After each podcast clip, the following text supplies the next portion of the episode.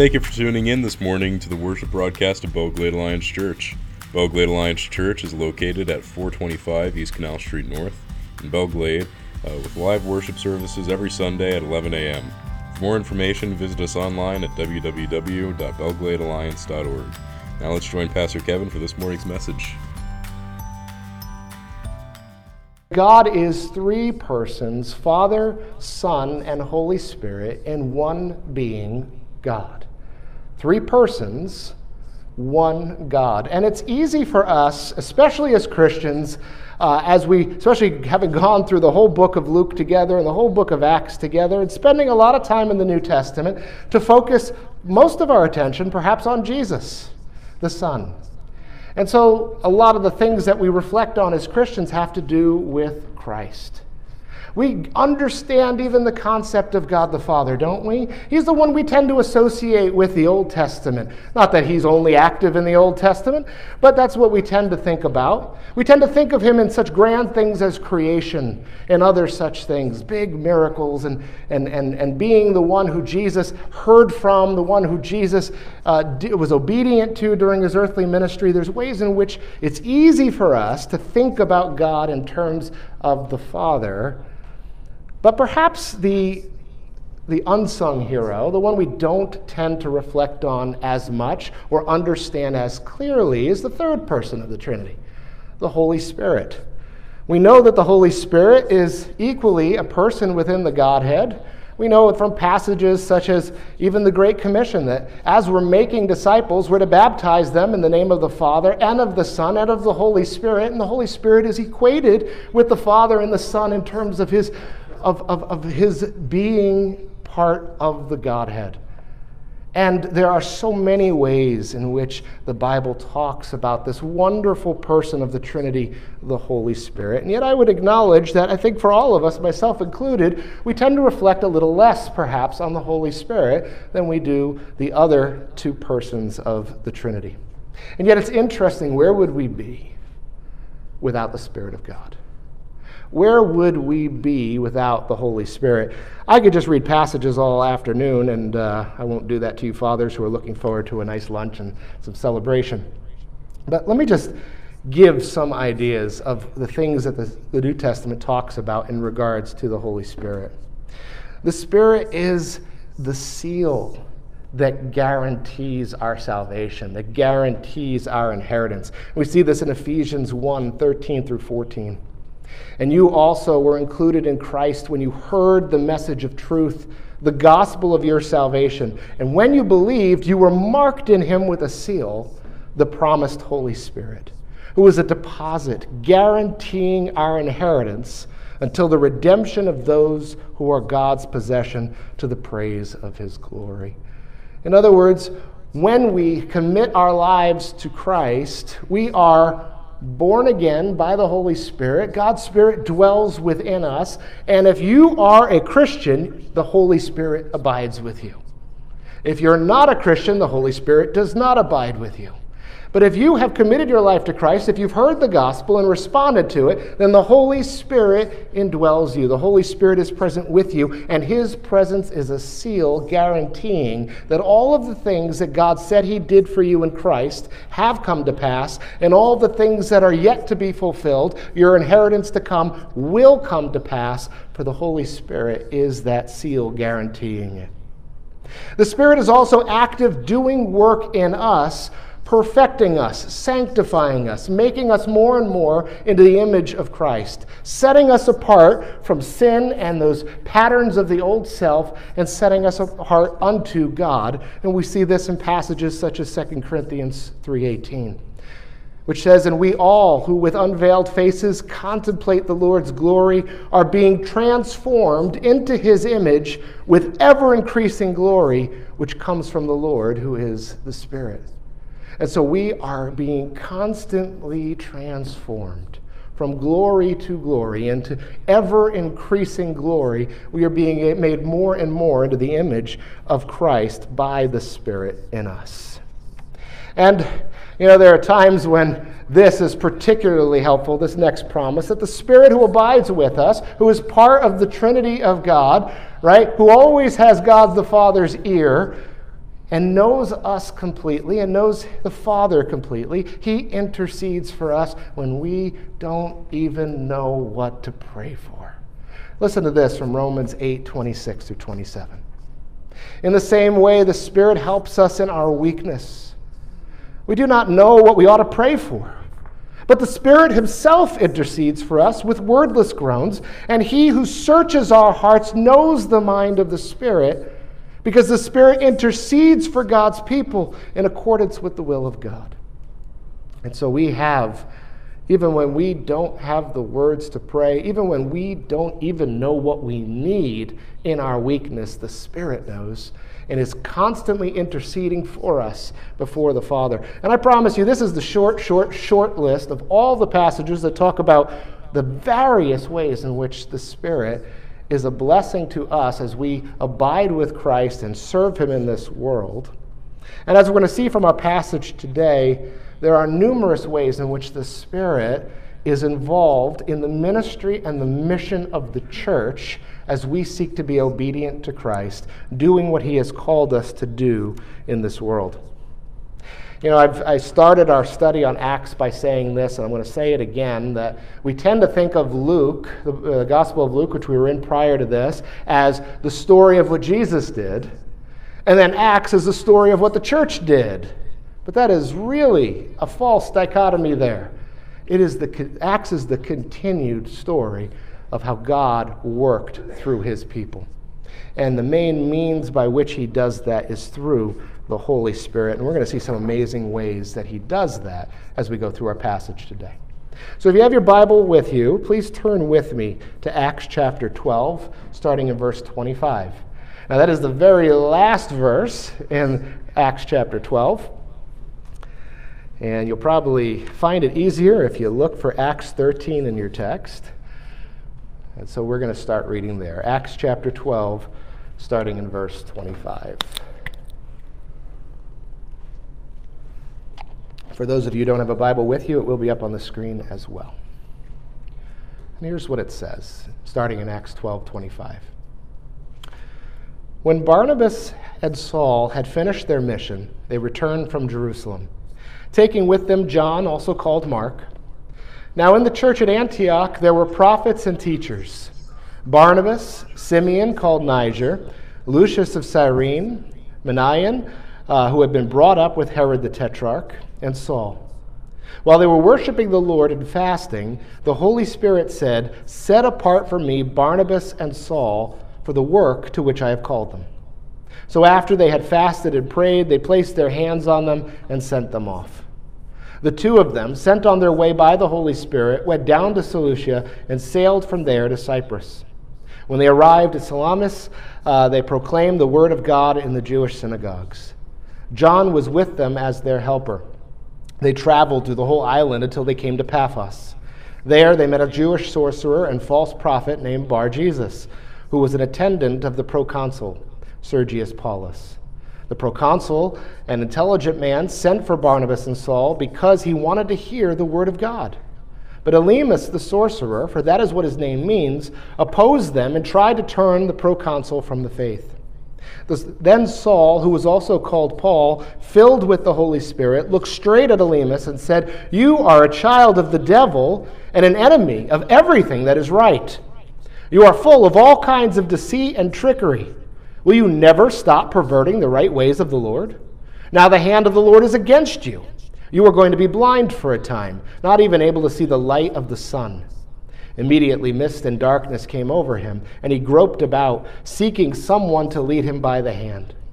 When the proconsul saw what had happened, he believed, for he was amazed at the teaching about the Lord. Now, I'm going to draw something out to, for you here. It is very easy to read this passage and only see people and events. It is very easy to read through this passage, to note the names, perhaps particularly Barnabas and Saul, to see the things, the activities, the conflict, the gospel presentation, the things that were going on, and to focus primarily on that. However, if we take a, a closer look at the passage, we see that the real hero of the story, the true protagonist of this particular passage, is in fact the Holy Spirit. And so First, consider how often the Holy Spirit is referenced in this passage. I'll just recite a couple of these real quick. Verse 2 the Holy Spirit said, Set apart for me Barnabas and Saul. It was the Holy Spirit who set them apart. Uh, the two of them sent on their way by the Holy Spirit. They weren't just selected, but sent by the Holy Spirit. And Paul, filled with the Holy Spirit, looked straight at Elymas and then gave him a rather scathing uh, comment. Uh, and so we see here that the Holy Spirit is actually mentioned quite frequently. In fact, at every turn, the Holy Spirit is the one behind the work of God that we see here in this passage. Second, there are elements in our passage today where the Holy Spirit perhaps is not specifically mentioned, specifically named, but his work is certainly implied through what we're reading. And we know that he works in such ways from other more explicit passages. And so, as we consider this particular passage together, I want us to understand the role of the Holy Spirit. Because, in the same ways in which he worked 2,000 years ago among the earliest Christians in the spread of the gospel, guess what? It's the same way in which he works today through the church. And while it's important to recognize what he's done in history, it's also important as the church to recognize and understand and anticipate what he desires to do today, even through us. And so, as we proceed, I want to draw your attention to four facts about the Holy Spirit that I believe are evident in our passage today. And I'm going to give them to you up front. Here they are The Spirit equips for ministry, the Spirit sends on mission, the Spirit empowers and emboldens, and finally, the Spirit wins the day. And so we're going to see these together. Let's focus on the first fact of the Holy Spirit. The Spirit equips for ministry. And we see this right at the onset of our passage. Our passage again begins with when Barnabas and Saul had finished their mission, they returned from Jerusalem, taking with them John, also called Mark. Now, in the church at Antioch, there were prophets and teachers. And then it lists them Barnabas, Simeon called Niger, Lucius of Cyrene, Manaen, who had been brought up with Herod the Tetrarch, and Saul. And so among the believers in Antioch, there were those who were gifted in, who had the capacity for being prophets and teachers. So let's first understand what we mean by that. You know, we read the Old Testament, we see a bunch of prophets. What are, we, what are, what are prophets doing in the New Testament? Well, the same thing that the prophets did in the Old Testament. They're receiving a word from God. They are hearing from the Lord and proclaiming things to others. It's not always things about the future, foretelling what's to come. Sometimes it's calling people out because God has told them to do so. Passing on a message from the Lord. Hearing from God and speaking to others is the role of a prophet. And here in the Antiochian church, that is exactly what we see. And of course, we understand teacher probably even a little better the one who, who teaches, one who understands the Word of God, who understands Jesus' teachings that have been passed on by the apostles and is able to instruct other people. But where does this gifting come from? Is it just something that we have naturally? Is it just something that, you know, we choose to just put into motion? Of course not. It comes as a gift from God, and specifically, we know in Scripture, it comes from one specific person of the Trinity, the Holy Spirit.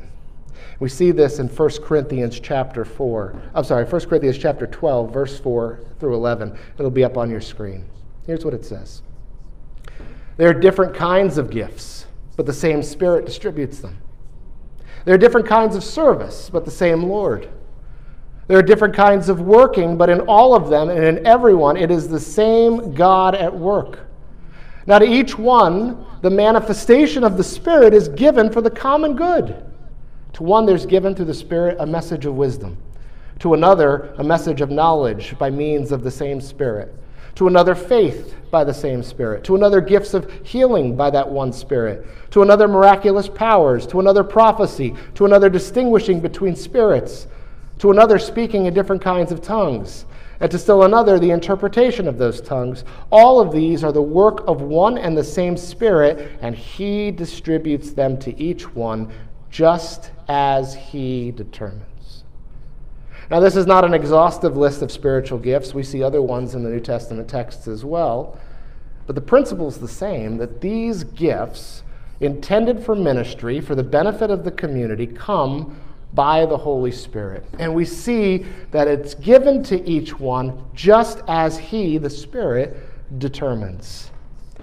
And so, according to 1 Corinthians 12, it would have been the Spirit who was at work among the Christians at Antioch, gifting particular people as prophets, particular people as teachers for the ministry of the church, for the betterment of the community. So, what about in our context? Let's fast forward 2,000 years, halfway across the world. What about Belle Glade Alliance Church? I would argue that the exact same thing holds true. Now, we may all have different gifts, but different people are gifted in different ways, and again, for the good of the whole assembly, and given just as the Holy Spirit has determined. The Spirit doesn't make mistakes. And the Spirit doesn't leave people out or leave a particular need for the church unattended to. And so the Spirit continues to equip for ministry. I think, if I'm being honest, I, I would guess that there are people in our congregation today who've been Christians perhaps even a long time, but really don't understand what their spiritual gifting is. They don't understand perhaps where they would best fit in ministry for the, for the good of the whole. But not being aware of those facts does not mean that the Spirit overlooked you or the Spirit decided you weren't worthy of a gift, or that there's not a need that the Spirit desires for you to uh, plug into and fix or get involved with. I think rather we need to seek from the Spirit what is the gift that He has given us and for what purpose. What is the ministry within our church community for which He might be calling me? Where can I contribute to the good of the whole? And I promise you that me and your elders are willing to talk with you about that. In fact, we would love for you to do that. Because imagine if all of us, just even those who are part of our church family who are here today, imagine if all of us understood our gifting and were willing to step out and use it for the good of the community. Can you imagine how ministry in this church and what goes out from this church wouldn't be, it wouldn't just grow, but be multiplied exponentially? And so we need to own that for the Spirit gifts, and we need to be willing to be aware of that and to use it. The Spirit equips for ministry. Here's the second fact I see in our text today that the Spirit sends on mission. The Spirit sends people on mission. We see this in verses 2 through 4. It says, While they were worshiping the Lord and fasting, the Holy Spirit said, Set apart for me Barnabas and Saul for the work which I have called them. So after they had fasted and prayed, they placed their hands on them and sent them off. The two of them, sent on their way by the Holy Spirit, went down to Seleucia and sailed from there to Cyprus. And so, first of all, I love this. The Spirit has a role, and we have a role as the church, right? The Spirit is the one who identified and sends off these individuals for mission, but it is the church that fasted and prayed. It is the church that laid hands on and commissioned. It is the church that discerned and recognized that the Spirit was calling these individuals and were behind them, commissioning them for the work that the Spirit had called them to. You know, we tend to think of the Apostle Paul, you know, with his numerous missionary journeys, his, his travel and church planting, his evangelism and discipleship and leadership development.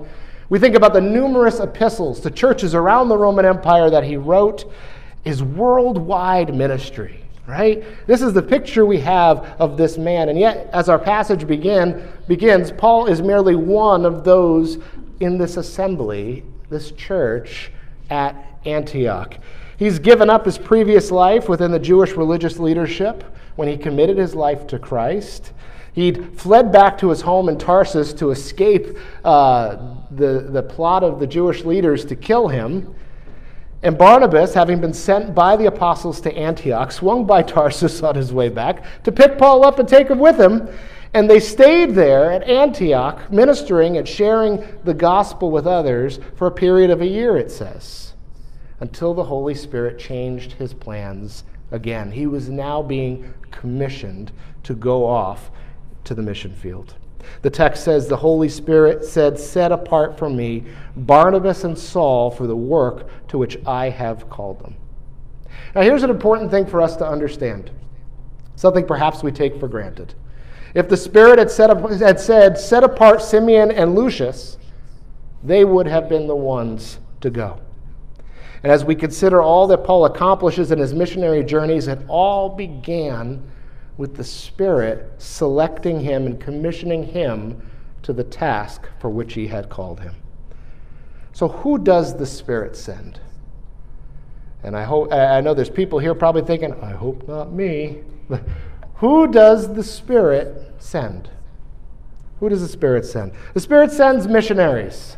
I really hope you know that, right? Because we've, we've had a number of them come visit our church even recently.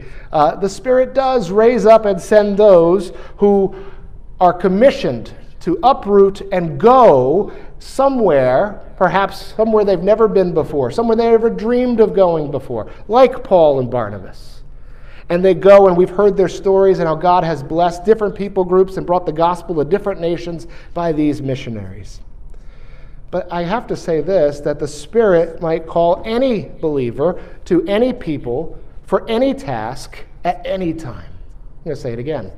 The Spirit call, could call any believer at any time to any people group for any task, any time. And so I have a feeling that many of us just have this notion that this is what I do, and we're not necessarily open to the fact that the Spirit might, in fact, knock on our door.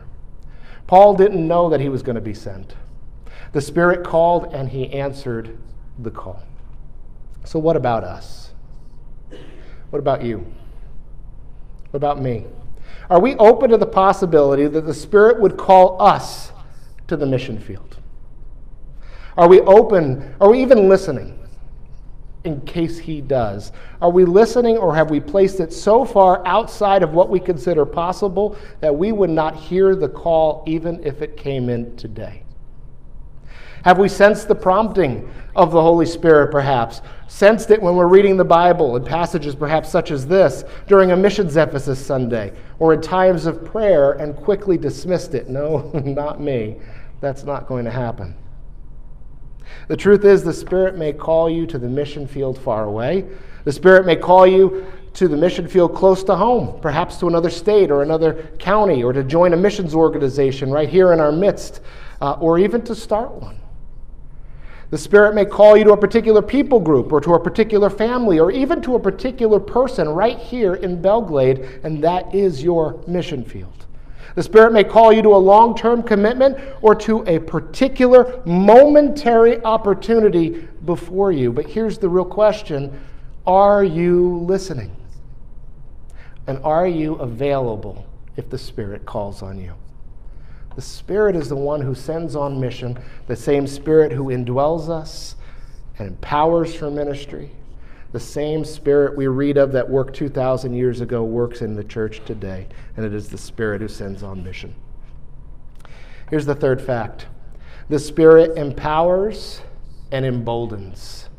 The Spirit empowers and emboldens. For some of us, that, that just sounds great because I need some empowering and emboldening if we're even going to talk about ministry and mission.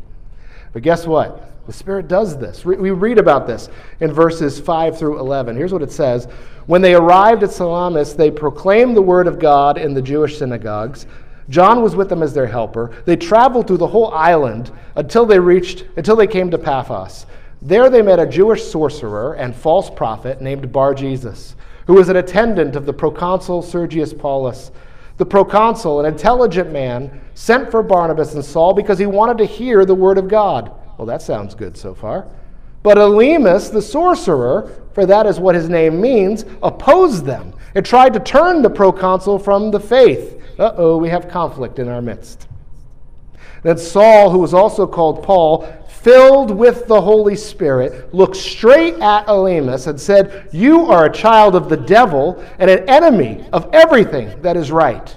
You are full of all kinds of deceit and trickery. Will you never stop perverting the right ways of the Lord?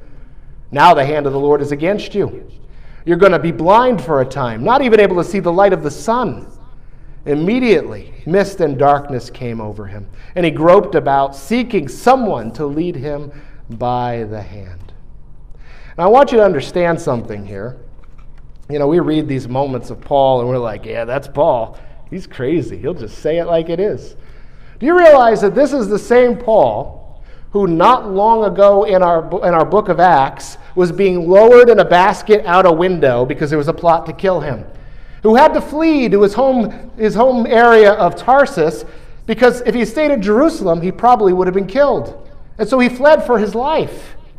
Guess what? He wasn't crazy, he wanted to preserve his life. But here in this moment, he is speaking very harshly, directly, to an attendant of the proconsul. So, who is a proconsul?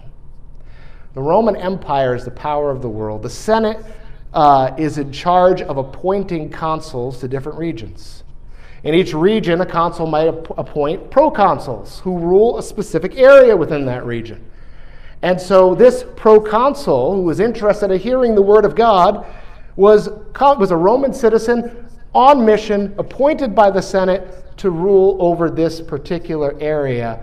And this man, this false prophet Bar Jesus, was his attendant. He was on his side, he was part of his entourage. And if he didn't like what Paul had to say to Bar Jesus, believe me, Paul might have ended up crucified on the side of a road. He might have ended up in a, law, in a prison to just sit there and rot. Any number of things could have happened to Paul. But Paul was not just empowered, but emboldened by the Spirit and was willing to proclaim the truth of God despite what consequences may fall. Paul had boldness, boldness and even the words to say from God in this moment.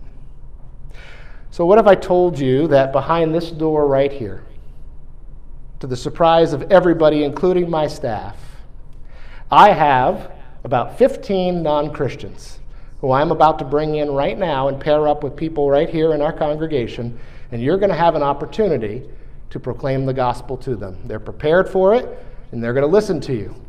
How would you feel about that right now? Raise your hand if you're really hoping I don't have 15 non Christians sitting behind the door. But why is that? Why would we be afraid, afraid of that? I think that would be this a wonderful opportunity. They're prepared to hear, they're prepared to listen. And even the idea that 15 people who were willing to come to a church, sit down with, non, with Christians, and hear what you had to say, even that scares us. Why? But it does, doesn't it? And I have to say, it really shouldn't, but it does. You probably wouldn't be excited, you'd probably be terrified. Would you know exactly how you'd approach the conversation, or would you have no idea what to say? Why is that? Why do we struggle when it comes to this idea of engaging non Christians with the gospel? Here's something I need you to hear today. Please hear this. If you don't hear anything else, hear this, okay? The Spirit of God, who I've already said indwells you. If you are a child of God, you have the Holy Spirit. It's not that you slept through the distribution of the Holy Spirit, you don't have Him with you. He's with you. And one of the things He does is He empowers, He emboldens, right? He empowers and He emboldens for mission. And so I think more likely it's a matter of trust. Do you feel or not feel empowered or emboldened. The Spirit is with you. He will do this, but do we trust Him? You know, the mother bird doesn't shove its baby out of the nest and just hope for the best, right? She does so knowing full well that the baby bird can fly. It just has to trust and do it. We have been given everything we need with the Holy Spirit. He will give us the words to say. He will give us the confidence to speak. Not confidence in ourselves, but confidence in Him. So, why have you not experienced the power and the boldness that the Spirit gives? And here's the question Could it be because you don't step out in trust to share the gospel? Are you afraid He won't be there when you do? I'm going to do it, but what if He's not there? Maybe He just won't show up. Maybe He's busy tending to other matters right? It's just better if we don't even start. That couldn't be more wrong. Friends, we need to get out of the stinking nest. We need to trust that we can do in the power of the Spirit the things that God says we could do. He doesn't just say we could do them, He commands we do it. And He's given us everything we need. And the Spirit does empower and embolden for ministry. He gives us the words to say, He gives us the confidence we need in the moment. And He is the power at work, not just in us, but in those who we share the gospel with. The Spirit empowers and emboldens. And it's because of that that I could give you the last fact about the Holy Spirit from our text. Here's what it is the Spirit wins the day. You don't have to worry about winning the day. The Spirit wins the day. We see this in the last verse of our text.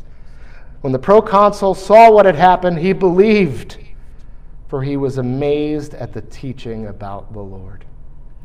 You know, we can think, wow, what a great evangelist Paul was. It's a good thing he was there for that. If it was me, it would never have happened. You know, that, that Paul, man, man, yay, Paul. But it's not about Paul.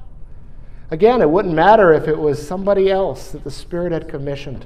Because as we've seen, as we've gone this entire way through this text, it is the Holy Spirit at every turn. And so the end result also belongs to Him.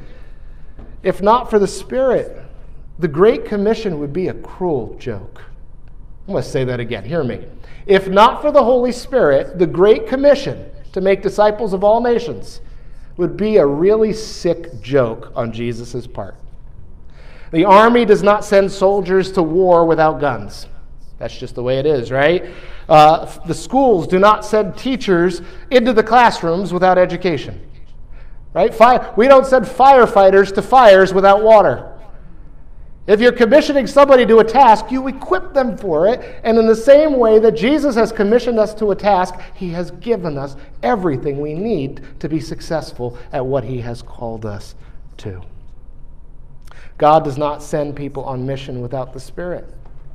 He goes before, he goes with, he goes behind. He draws, he prepares, he convicts. He empowers and he emboldens the believers who are sharing the gospel. The victory belongs to God. The Spirit wins the day. And so, friends, again, the Spirit equips for ministry. So you need to ask the question what are my gifts? What are the ways in which the Holy Spirit has gifted me specifically? As a member right here at Belgrade Alliance Church, I am a part of the body of Christ. The Spirit has given me something to contribute to this family. It's different than that person's gifting or that person's gifting or that person's gifting. There's a unique calling I have right here. What is it? What is your ministry? How can you find out? Well, I'd start with prayer. I'd get involved, start serving in different ways, and you will be amazed as you begin to serve, you start to see strengths you did not know you had and you'll discover that the gifting that the Spirit has given you. Pray that He might open your mind to that as you do. The Spirit sends on mission.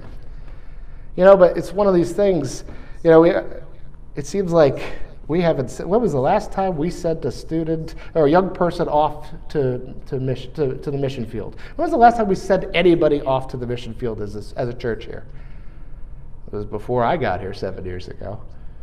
I have no idea how long ago it was. Why are we not sending? Why are people not going? Are we listening? Has God just stopped sending from Belle Glade Alliance Church, or have we just stopped listening? Do you have a sober understanding of the fate of the lost? If they died today apart from Christ, what happens to them? Are you moved with compassion for their state? Perhaps it's not so much, is the Spirit sending me, but where is the Spirit sending me? To whom is the Spirit sending me? Because I'll agree, not everybody in here is being commissioned off to overseas missions. God doesn't call everybody to the same task. But I guarantee you, He's calling you to someone, even if that someone is right next door or across the street. Are we listening? The Spirit empowers and emboldens. Do I have enough trust in the Spirit to step out in obedience to the Great Commission? Will I do what I've been told to do? Do I trust that He will show up? Do I trust that He'll be with me? Do I trust that regardless of how the conversation goes or what the person decides, that the Holy Spirit has been and continues to work? The battle truly is His. Do I trust that the boldness, the confidence will be there when I step out in faith? You know, I'll tell you, especially earlier on, uh, about seven years ago when I started doing pulpit supply here at the church, I, I, had come from not preaching regularly, right? I was doing pulpit supply every now and then, uh, but I had been a number of years out of ministry. And I, rem- I could describe for you that sick feeling in my stomach as I walked up here to the pulpit and began my sermon. And about 10 seconds into it, that just melted away. Not because I'm an amazing speaker, because I know I'm not, but because the Spirit of God is the one who calls and equips for the tasks that He appoints us to. Because He is the one ultimately at work, not just in what comes from here, but in your hearts and minds as He works on you and continues this work of sanctification. We all have a role to play, but He's the one who does the work, right? And as we go out and share the gospel, the same is true. You don't have to be the best evangelist, you don't have to be the most eloquent speaker.